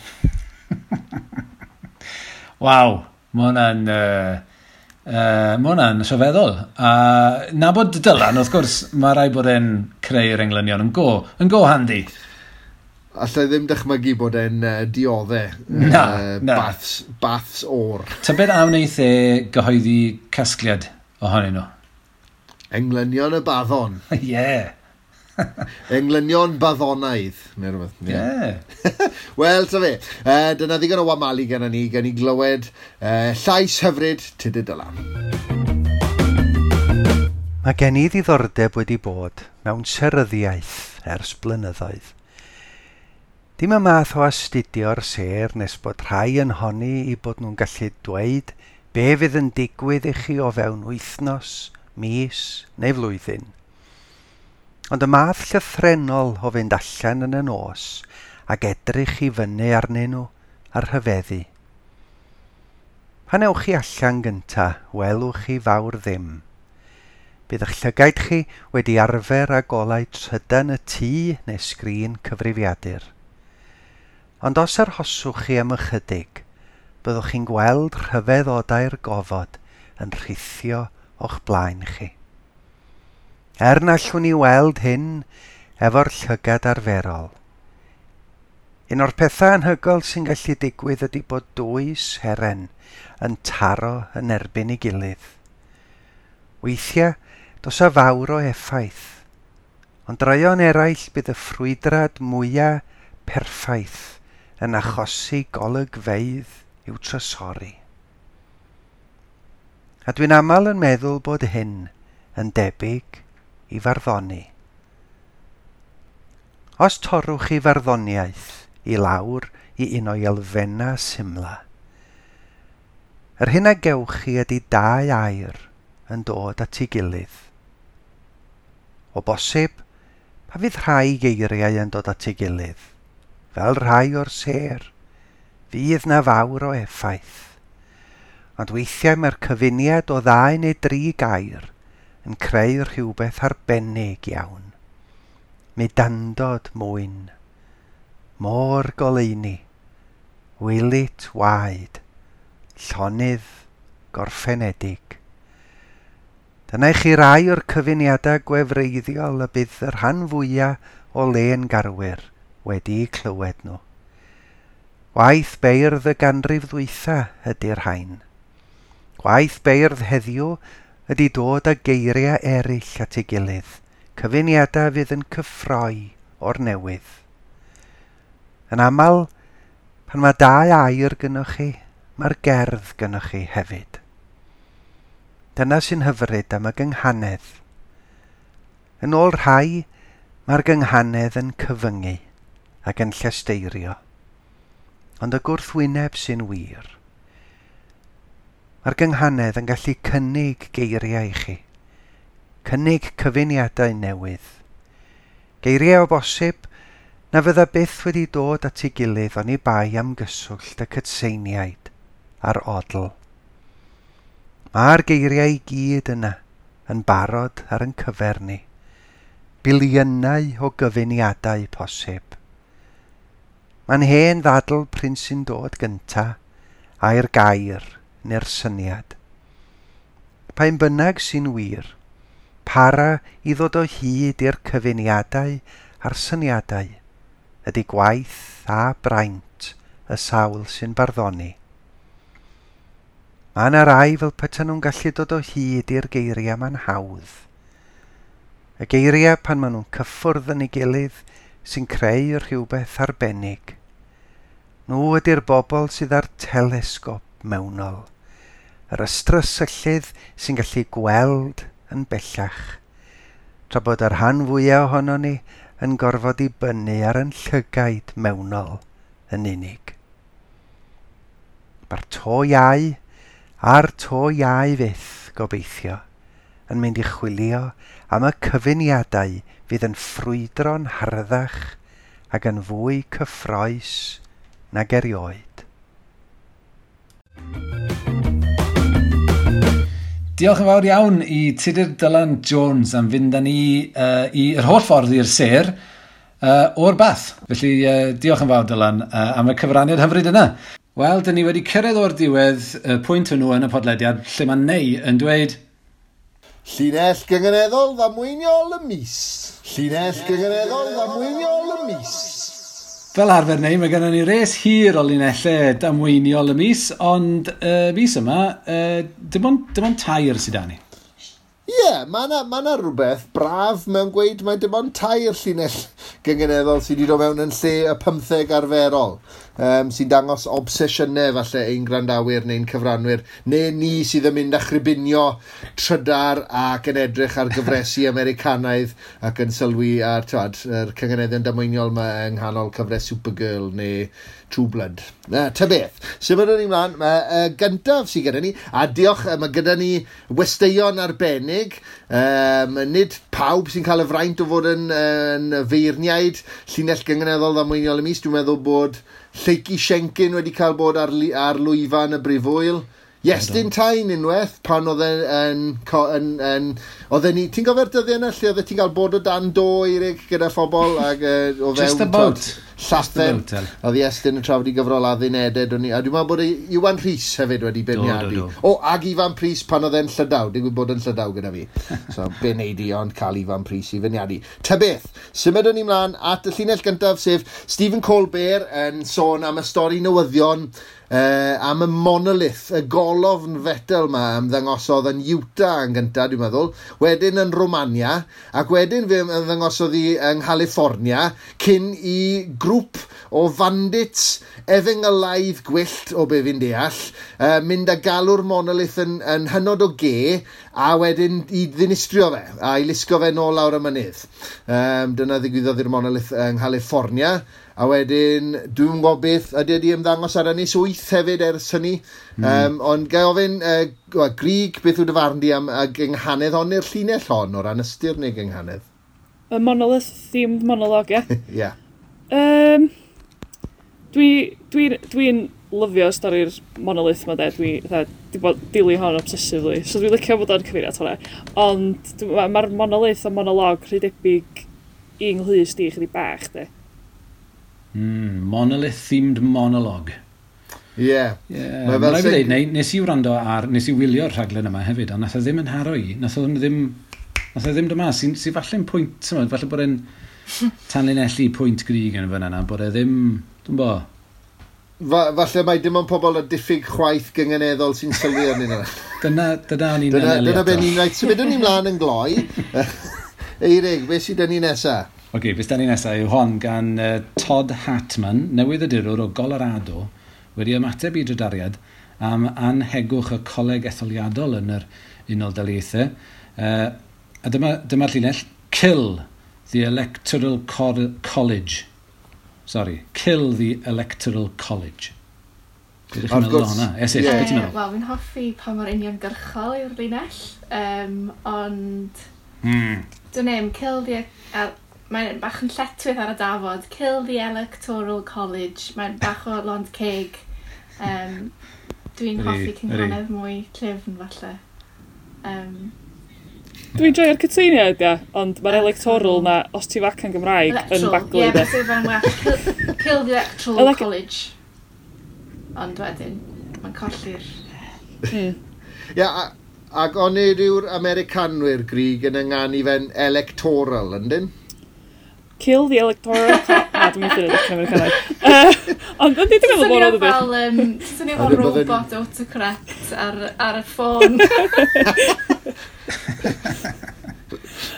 Ie, wel, ie.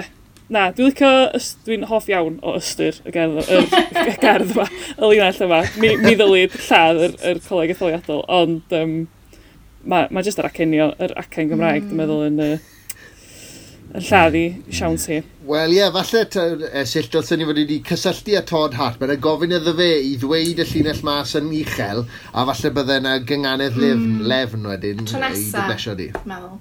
Llach chi neu hwnna. Tro nesa.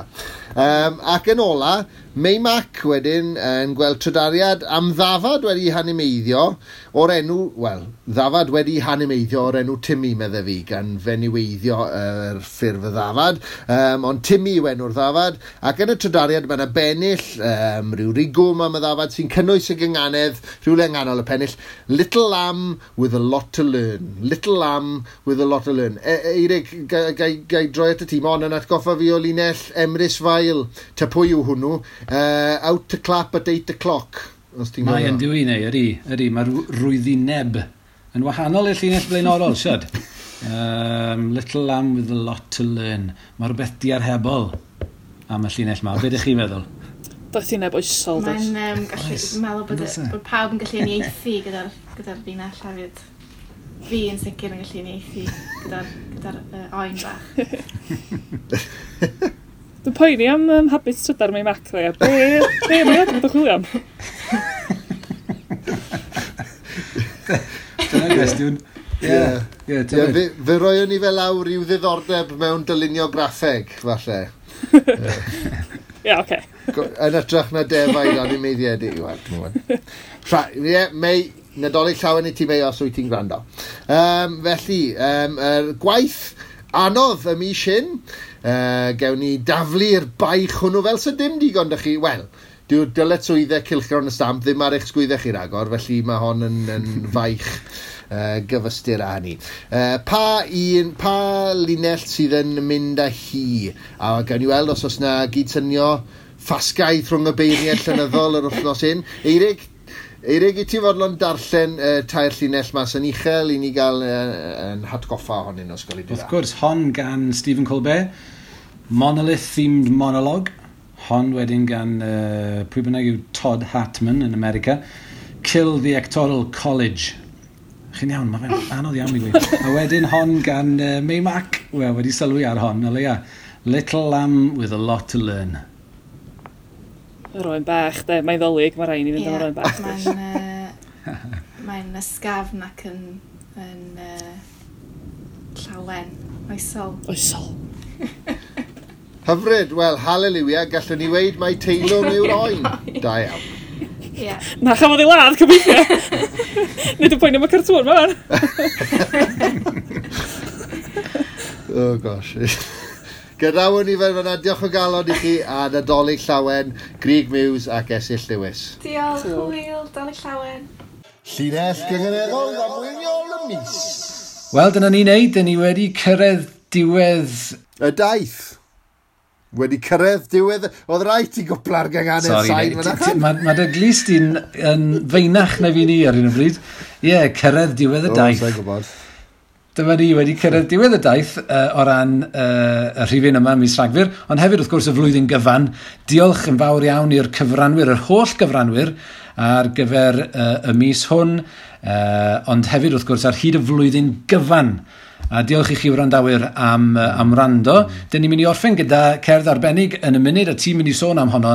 Neu, uh, ond cyn hynny, gawn ni ddymuno uh, Nadolig llawen iawn i chi a mwynhewch y gwyliau a nawn ni weld chi yn y flwyddyn newydd yn 2021. Ie wir, yn dolyg llawen a blwyddyn newydd dda i chi gyd. Dyma gerdd uh, sgwennes i fel rhan o Advent Amgen, Ysteddfod Genedlaethol. Uh, Sean Corn yn ei fwgwd um, yn cael ei lleisio i datgan gan blant ysgol Sil Carsalem Ponteberem a'r cyfryw ddatgeiniaid yw Ifan Williams, Sisial, Eva, Becca, Elena, Fflir, Ifan Jones, Megan, Alaw ac Erwan. Mwynewch. Siôn Coleman neu fwgwd, bu flwyddyn lawn neu gofyd, i blantos ar hyd y byd. Gofyd am mam yn y gwaith, gofyd am tycio hyd.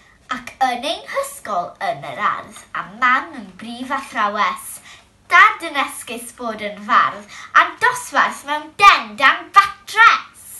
A ninnau mewn gwers gynganeddi. Cododd cwestiwn mawr y dydd. Beth os yw Sion Cornel lockdown? Beth os na fydd e'n rhydd? I deithio'i bobman a'i geifw yn sôn mewn crofyn tîn. Ydw Mrs Cornel cysgodi a'i hunan yn ysol ew'r dyn a bydd am ein hanregion a'r holl fusoedd o waith paratoi. A lwyddodd i gael y deunyddiau neu oedd y siopau gyd wedi cloi. Ond fe gyhoeddodd Jacinda draw yn Zealand newydd bell yw cael Sion Corn fynd a dod a gwneud yn adolyg yn well. Ac fe weddach am Sion Corn sy'n cryfhau wrth weld pob da Coed y galon a phob enfys a'r holl glapio wrth wynebu'r blaen. Fe ddaw Sion Corn yn ei fwgwd yn ystod yr oriau man, ac am region wedi diheintio ac bu'n canu calon lan. Os welwch i Santa a Leni, roi cadw pethau am nawl. Fel so, gallu gweithio'r allweddol fod eto. i będę się zawały, a w